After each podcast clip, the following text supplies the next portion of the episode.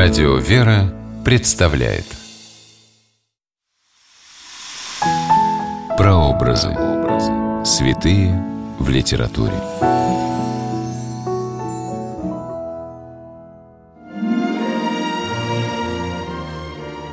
Для многих людей духовная литература служит как бы дверью в мир православной веры. Важно найти нужную книгу. Здравствуйте, с вами писатель Ольга Клюкина с программой «Прообразы. Святые в литературе». Сегодня мы говорим о преподобном Паисии Святогорце и повести Натальи Сухининой «Белая ворона». Место действия – Греция. Время действия – 20 век по Рождестве Христовом.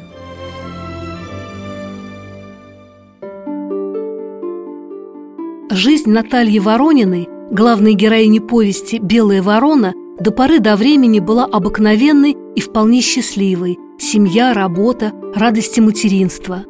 Но по трагическому стечению обстоятельств молодая женщина потеряла любимого мужа и детей и утратила смысл в жизни. Наталья была в отчаянии, когда ей в руки попала книга греческого старца Паисия Святогорца – со страниц этого издания старец Паисий обращался будто бы лично к ней, а его глубокие глаза на фотографии, размещенные в книге, словно смотрели на нее.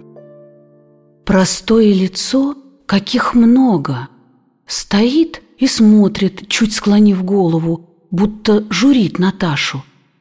Что ж ты, голубушка, так себя измучила? Что ж, простых вещей не понимаешь? Хоть и журил старец, осмотрел с любовью. «За что меня можно любить?» – думала Наташа. «За мысли непотребные».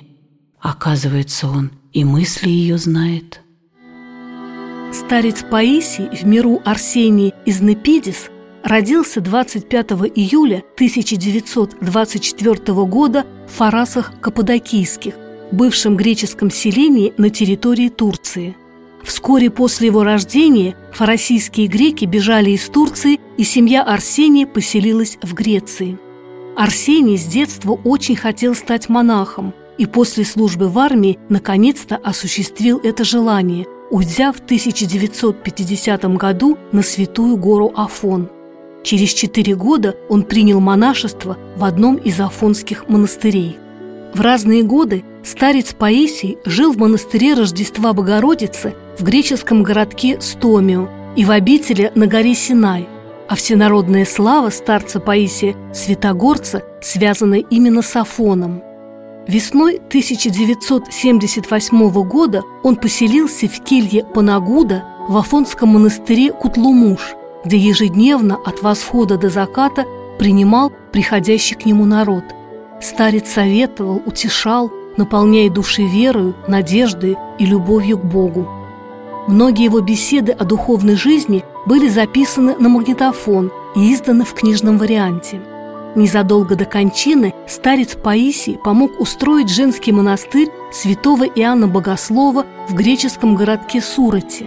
В этом монастыре он 12 июля 1994 года скончался и был похоронен – Могила старца в Сурате стала местом паломничества для тысяч людей из разных стран мира. Побывала там, осуществив свою заветную мечту и Наташа, героиня повести «Белая ворона». Женщина увидела небольшое мраморное надгробие, похожее на белый лист бумаги, знакомую по книге фотографию старца Паисия и... Умилилось сердце, даже слезинка навернулась. Потом еще еще одна, и потекли слезы.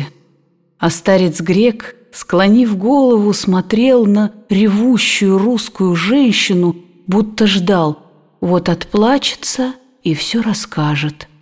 И она, не зная ни слова по-гречески, стала ему, не знающему ни слова по-русски, рассказывать. Говорила не она, говорила ее изболевшееся за долгие годы сердце – искавшая все время утешения, задававшая вопросы и не находившая на них ответа. Героиня повести Натальи Сухининой уверовала в Бога после встречи с преподобным Паисием Святогорцем. Сначала Эта встреча произошла на страницах книги, а потом в ее сердце. С вами была Ольга Клюкина. До новых встреч в авторской программе «Прообразы. Святые в литературе». Прообразы. Святые в литературе.